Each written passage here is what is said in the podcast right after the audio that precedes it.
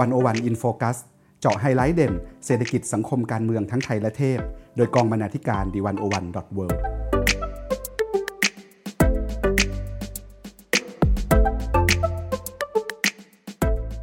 สวัสดีค่ะคุณผู้ฟัง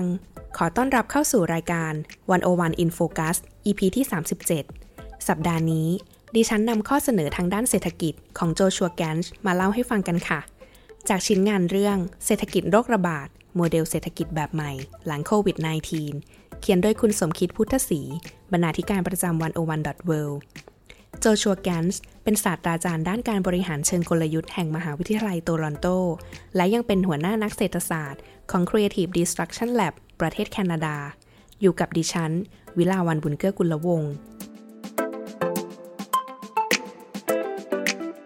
คุณผู้ฟังคะ หนึ่งในคำถามใหญ่ที่สุด ที่กลุ่มนักเศรษฐศาสตร์และผู้กำหนดนโยบายเศรษฐกิจให้ความสนใจ ก็คือคำถามที่ว่า เศรษฐกิจใหม่หลังโควิด -19 จะเป็นอย่างไร ซึ่งก็มีบทความและข้อเสนอมากมายออกมาให้ถกเถียงกัน แต่ความวุ่นวายและความเปลี่ยนแปลงที่เกิดขึ้นแบบรายวันของสถานการณ์โควิด -19 ก็ทำให้การเสนอโมเดลใหม่อย่างเป็นระบบทำได้ยากมาก ซึ่งบางทีเราอาจจะต้องยอมรับด้วยซ้ำว่า การนำเสนออะไรทำนองนี้ออกมาในช่วงเวลาแบบนี้นั้น นับว่าเป็นความกล้าหาญทางวิชาการอย่างหนึ่งค่ะ แกนได้นำเสนอหนังสือขนาดสั้นเล่มใหม่ของเขา มีชื่อเรื่องว่า Economics in the Age of COVID-19 ซึ่งจุดเด่นของงานชิ้นนี้ คือการผสมความคิดทางเศรษฐศาสตร์ และระบาดวิทยาเข้าด้วยกันค่ะ มีความพยายามทำความเข้าใจทางเลือกเชิงนโยบายในภาวะวิกฤต ซึ่งสำนักพิมพ์ MIT Press เป็นผู้จัดพิมพ์ค่ะ สำนักพิมพ์ได้แนะนำหนังสือไว้ว่า งานชิ้นนี้ คือการถอยออกจากความโกลาหลระยะสั้น เพื่อมองให้เป็นระบบอย่างชัดเจนว่า การตัดสินใจทางเศรษฐกิจจะเป็นอย่างไรได้บ้าง เพื่อตอบสนองต่อโควิด -19 แกนส์และสำนักพิมพ์ จึงเลือกที่จะเผยแพร่เนื้อหา และบทวิเคราะห์ในหนังสือต่อสาธารณะให้เร็วที่สุด เพราะหวังว่าข้อเสนอของเขาจะเป็นประโยชน์ต่อการรับมือวิกฤตที่กำลังเกิดขึ้น แต่ทางผู้จัดทำเองก็ตระหนักดีค่ะว่า สถานการณ์ยังมีโอกาสที่จะเปลี่ยนแปลงไปอีกมาก เพราะฉะนั้นเวอร์ชั่นที่เผยแพร่ออกมานี้ จึงเป็นเพียงฉบับร่างเท่านั้นค่ะ ทางผู้จัดทำจะเปิดรับความคิดเห็น และคอมเมนต์จนถึงวันที่ 15 พฤษภาคม 2563 นี้ เพื่อที่จะนำไปปรับปรุงตัวหนังสือฉบับสมบูรณ์ต่อไปค่ะ คุณผู้ฟังคะ เรามาดูสิ่งที่แกนส์นำเสนอกันค่ะแกนส์เริ่มต้นจากข้อถกเถียงที่พื้นฐานที่สุดในทางเศรษฐศาสตร์ คือทางเลือกในการดำเนินนโยบายค่ะ เขาตั้งคำถามว่า ในสถานการณ์ที่มีโรคระบาดรุนแรง เรายังมีทางเลือกเหมือนในสภาวะปกติหรือไม่ ซึ่งในกรณีนี้คือการเลือกระหว่างสุขภาพกับเศรษฐกิจค่ะ ในวิชาเศรษฐศาสตร์ 101 นักเรียนเศรษฐศาสตร์ทุกคนรู้ดีว่า การเลือกใด ๆ จะมีต้นทุนค่าเสียโอกาสเสมอ เรียกได้ว่าถ้าเราเลือกที่จะมีสุขภาพที่ดี ด้วยการทุ่มเททรัพยากรไปให้สาธารณสุขมากขึ้น เราก็ต้องยอมที่จะเสียโอกาสในการนำทรัพยากรไปใช้ในกิจกรรมอื่น ๆ ซึ่งในสภาวะปกติ แต่ละประเทศก็จะเลือกสมดุล ระหว่างสุขภาพและเศรษฐกิจ ตามข้อจำกัดและทิศทางเชิงนโยบายของตน ไม่มีประเทศไหนในโลก ที่จะทิ้งเศรษฐกิจทั้งหมด เพื่อการสาธารณสุขอย่างเดียว หรือทิ้งสาธารณสุขทั้งหมด เพื่อเศรษฐกิจอย่างเดียวแน่นอนค่ะ ปัญหาก็คือว่า ในสถานการณ์โรคระบาดอย่างโควิด -19 นี้ ได้สร้างสภาวะยกเว้นของทางเลือกขึ้นมา เพราะการเลือกที่จะรักษาสุขภาพ ด้วยมาตรการรักษาระยะห่างทางสังคมและการปิดเมือง ได้สร้างต้นทุนค่าเสียโอกาสทางเศรษฐกิจอย่างมหาศาล ในทางกลับกัน การเลือกที่จะให้เศรษฐกิจดำเนินต่อไปนั้น ก็จะทำให้สุขภาพและสาธารณสุขอยู่ในสภาวะอันตราย ซึ่งอาจถึงขั้นระบบทั้งหมดพังได้ค่ะ โดยแกนเสนอว่า เราจำเป็นต้องเลือกสุขภาพและสาธารณสุขก่อน ไม่ใช่เพราะสุขภาพสำคัญ และชีวิตผู้คนนั้นมีคุณค่าแต่เพียงอย่างเดียวนะคะ แต่เพราะการเลือกแบบนี้สมเหตุสมผลทางเศรษฐศาสตร์ด้วยแกนส์เพิ่มเติมว่า การปล่อยให้ผู้คนเจ็บป่วย และเสียชีวิตเป็นจำนวนมาก เป็นการทำลายเศรษฐกิจในตัวเอง และต่อให้โรคระบาดหายไป เศรษฐกิจก็ยากที่จะฟื้นคืนกลับมาได้ เราได้เห็นจากประสบการณ์ปีคิศักราช 1917 ถึง 1918 แล้ว ที่ไข้หวัดสเปนระบาดทำให้มีผู้เสียชีวิตกว่า 2 ล้านคน การปล่อยให้โรคระบาดฆ่าชีวิตผู้คนเป็นจำนวนมาก ส่งผลต่อการฟื้นตัวของเศรษฐกิจหลังโรคระบาดอย่างมีนัยสำคัญค่ะ เพราะตลาดแรงงานและทุนมนุษย์ ได้รับความเสียหายอย่างหนัก นอกจากนี้ แกนซ์ยังมองว่าการเลือกสุขภาพเป็นทางเลือกที่สมเหตุสมผลในทางปฏิบัติด้วยค่ะ เพราะการเลือกสุขภาพก่อน ยังเปิดโอกาสให้เราหันกลับมาเลือกเศรษฐกิจอีกครั้งได้เมื่อถึงคราวจำเป็น แต่ถ้าเลือกเศรษฐกิจก่อน เราอาจจะสูญเสียสุขภาพและสาธารณสุขไปทั้งหมด โดยไม่มีโอกาสกลับมาเลือกใหม่ได้อีก เมื่อสุขภาพต้องมาก่อนแกนจึงเสนอโมเดล เศรษฐกิจโรคระบาด โดยแบ่งเป็น 4 ระยะด้วยกันค่ะ ระยะที่ 1 คือระยะควบคุมโรค ระยะที่ 2 คือระยะเริ่มใหม่ ระยะที่ 3 คือระยะฟื้นฟู และระยะสุดท้ายคือระยะยกระดับค่ะ เรามาดูคำอธิบายของระยะที่ 1 กันค่ะ ระยะควบคุมโรคแกนส์แบ่งระยะควบคุมโรคเป็น 3 ระยะย่อยอีกนะคะ นั่นก็คือ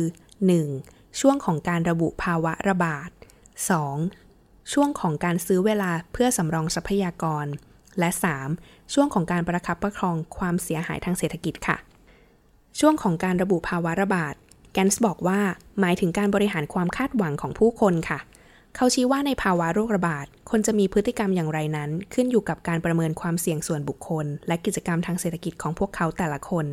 ซึ่งมันแปรเปลี่ยนตลอดเวลา แกนส์วิจารณ์ว่านักระบาดวิทยามักจะมองข้ามสิ่งเหล่านี้ไป คนเรามีความสามารถในการตัดสินใจได้อย่างหลากหลายมาก ไม่มีใครที่พร้อมจะอยู่บ้านตลอดทั้งวัน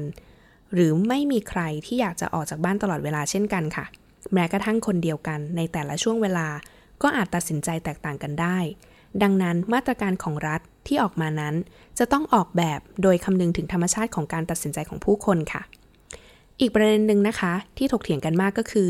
ควรปิดเมืองเมื่อไหร่แกนเห็นว่าในหลายประเทศและหลายเมืองที่รัฐบาลท้องถิ่น มีอำนาจในการปิดเมืองนั้นดำเนินนโยบายนี้ช้ากว่าที่ควรจะเป็น ซึ่งส่วนมากให้เหตุผลว่าขอรอดูสถานการณ์ก่อน หากมองด้วยสายตาแบบนักเศรษฐศาสตร์ การรอข้อมูลเพิ่มเติมเป็นทางเลือกที่สมเหตุสมผล และเพิ่มมูลค่าในการตัดสินใจได้ แต่อย่างไรก็ตาม ในภาวะวิกฤตเช่นนี้ แกนเสนอให้ผู้กำหนดนโยบายต้องกลับมามองได้ว่า การประเมินนั้นกำลังคาดหวังข้อมูลใหม่แบบไหน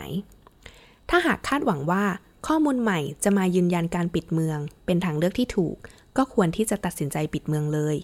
แต่หากคาดหวังว่าข้อมูลใหม่จะเป็นข้อมูลที่เปลี่ยนความเชื่อว่าการปิดเมืองไม่จำเป็น ข้อมูลใหม่นี้ก็คุ้มค่าที่จะรอคอยค่ะ แกนตั้งข้อสังเกตว่า เหตุผลในการรอดูสถานการณ์ส่วนใหญ่นั้น มักจะเป็นเหตุผลทางการเมือง มากกว่าเหตุผลทางวิทยาศาสตร์ หรือเศรษฐศาสตร์ เพราะฉะนั้นการตัดสินใจดำเนินนโยบายที่เฉียบขาด ถูกจังหวะ และทันท่วงที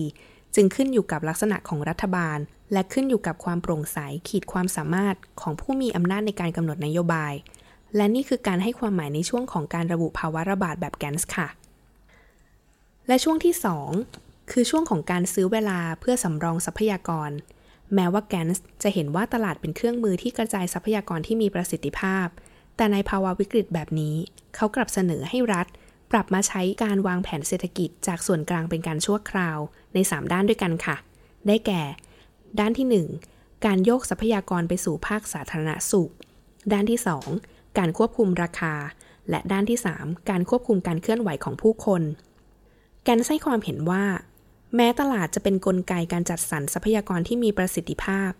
แต่ประสิทธิภาพของตลาด เป็นประสิทธิภาพที่อยู่บนฐานของต้นทุนและกำไร แถมยังต้องให้เวลาผู้เล่นในตลาดเรียนรู้และปรับตัวด้วย ในภาวะวิกฤต อย่างสงครามและโรคระบาดที่ต้องการการจัดสรรทรัพยากรใหม่ อย่างฉับพลันและรุนแรง การจัดสรรทรัพยากรโดยตลาดมีโอกาสที่จะนำไปสู่ความไร้ประสิทธิภาพและความไม่เป็นธรรมได้ค่ะแน่นอนค่ะว่ารัฐสามารถตัดสินใจผิดพลาดได้ และยังมีโอกาสที่จะไร้ประสิทธิภาพสูงอีกด้วย แต่การปล่อยให้ตลาดทำงานในภาวะวิกฤตนั้น มีโอกาสที่จะทำให้สถานการณ์ย่ำแย่มากกว่า ตัวอย่างเช่น หากเราปล่อยให้กลไกตลาดเป็นตัวตัดสินว่า ใครควรที่จะได้รับบริการสาธารณสุขในสภาวะที่อุปสงค์สูงกว่าอุปทานอย่างเทียบไม่ได้นี้ ผู้ที่ป่วยด้วยโรคไม่เร่งด่วน แต่มีเงินรักษาย่อมเข้าถึงบริการทางการแพทย์ ในขณะที่ผู้ป่วยรุนแรง แต่มีฐานะยากจน จะต้องพบกับภาวะที่ยากลำบากที่สุด หรือในกรณีของการสร้างโรงพยาบาลสนามชั่วคราว เพื่อขยายศักยภาพของระบบสาธารณสุขเป็นการชั่วคราว ย่อมไม่สามารถเกิดขึ้นได้จริงในระบบตลาด และช่วงสุดท้ายในระยะควบคุมโรคของแกนส์คือช่วงของการประคับประคองความเสียหายทางเศรษฐกิจค่ะ แกนเสนอแนวคิดเรื่องการหยุด พูดง่าย ๆว่า คือการพยายามอย่างเต็มที่ที่จะทำให้ทุกธุรกิจอยู่รอดให้ได้ในช่วงวิกฤต และพร้อมกลับมาดำเนินการได้เมื่อสถานการณ์ดีขึ้น คล้ายกับการกดปุ่มหยุดเวลาฟังเพลงนั่นเองค่ะ แกนเห็นด้วยกับรัฐบาลในหลายประเทศที่ดำเนินนโยบายแนวนี้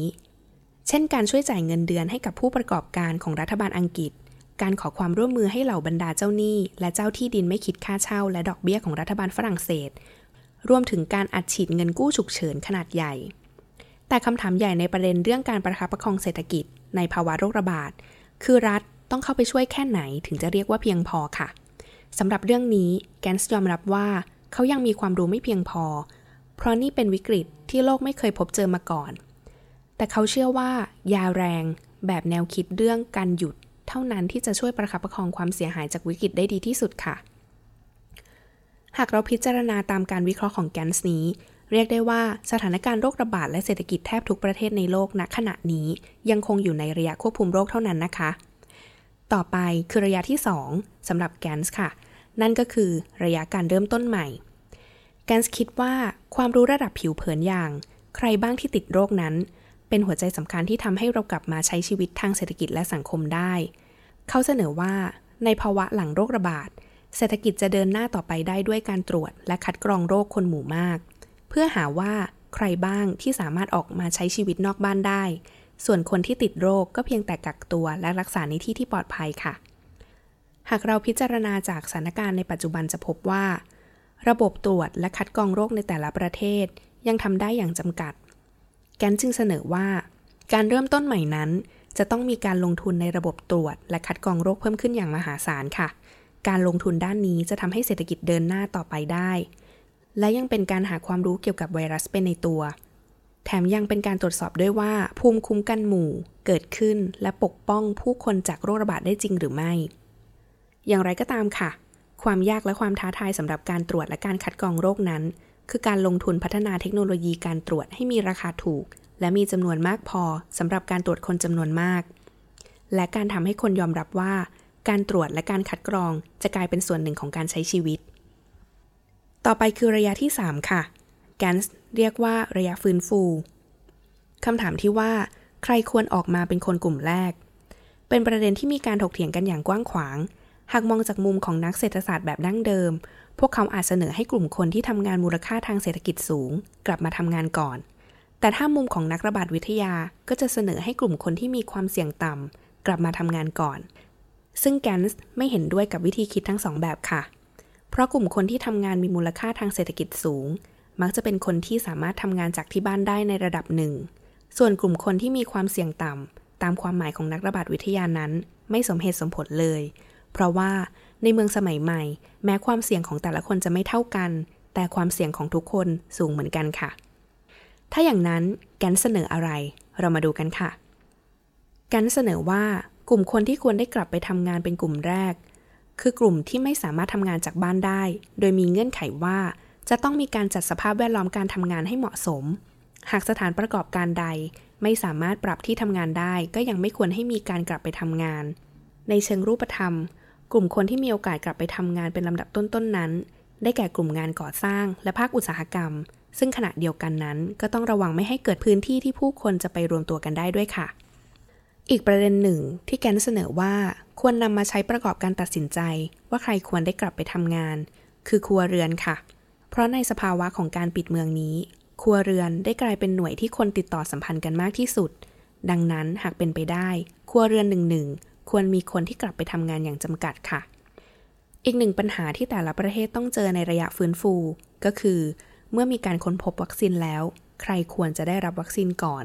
เพราะในช่วงแรกคงมีวัคซีนไม่เพียงพอสำหรับทุกคน แกนเสนอว่า ควรจัดลำดับความสำคัญของวัคซีน โดยพิจารณาจาก 2 มิติค่ะ คือ 1. ความสำคัญของอาชีพและหน้าที่ เช่น บุคลากรทางการแพทย์ ควรได้รับวัคซีนก่อนและ 2. ความเสี่ยง เช่น หญิงตั้งครรภ์ผู้สูงวัยและเด็กค่ะสำหรับคำถามเรื่องการเปิดประเทศแกนเห็นว่าการเปิดประเทศแบบจำกัดสามารถทำได้และควรที่จะทำค่ะ เพราะสนามบินเป็นสถานที่ที่มีมาตรฐานความปลอดภัยสูงอยู่แล้ว การตรวจและคัดกรองจะสามารถทำได้ง่าย โดยไม่มีต้นทุนที่สูงมากจนเกินไป และอีกหนึ่งขั้นตอนสำคัญของระยะฟื้นฟู คือการสร้างนวัตกรรมใหม่เพื่อรับมือกับโรคระบาดค่ะ ไม่ว่าจะเป็นเครื่องมือการตรวจที่แม่นยำและราคาถูก หรือวัคซีนประสิทธิภาพสูงที่คนส่วนใหญ่เข้าถึงได้ แน่นอนค่ะว่าสิ่งเหล่านี้ต้องเกิดขึ้นแน่ ๆสำหรับการรับมือโควิด -19 แต่แกนเห็นว่าผู้กำหนดนโยบายควรต้องออกแบบระบบ ที่ส่งเสริมให้เกิดนวัตกรรมทางการแพทย์ ที่ใช้รับมือโรคระบาดในอนาคตด้วยเช่น การใช้มาตรการสัญญาว่าจะซื้อล่วงหน้า หากมีการคิดค้นนวัตกรรมทางการแพทย์ เพื่อรับมือโรคระบาดนี้ได้ค่ะ และระยะสุดท้ายของแกนส์เรียกว่า ระยะยกระดับค่ะ ทุกครั้งที่พ้นจากวิกฤตใหญ่ มนุษย์จะหาทางออกแบบระบบ เพื่อป้องกันปัญหาในอนาคต แกนส์เองก็เชื่อว่าความร่วมมือระดับโลก เป็นเงื่อนไขที่จำเป็นสำหรับการเอาชนะโรคระบาดในรอบหน้า หากสถานการณ์โควิด -19 จะมีด้านบวกอยู่บ้าง สิ่งนั้นคงเป็นโอกาสใหม่สำหรับการออกแบบสถาบัน ที่เอื้อให้เกิดความร่วมมือด้านเศรษฐกิจ และโรคระบาดในหมู่ประชาคมโลกอีกครั้งนั่นเองค่ะ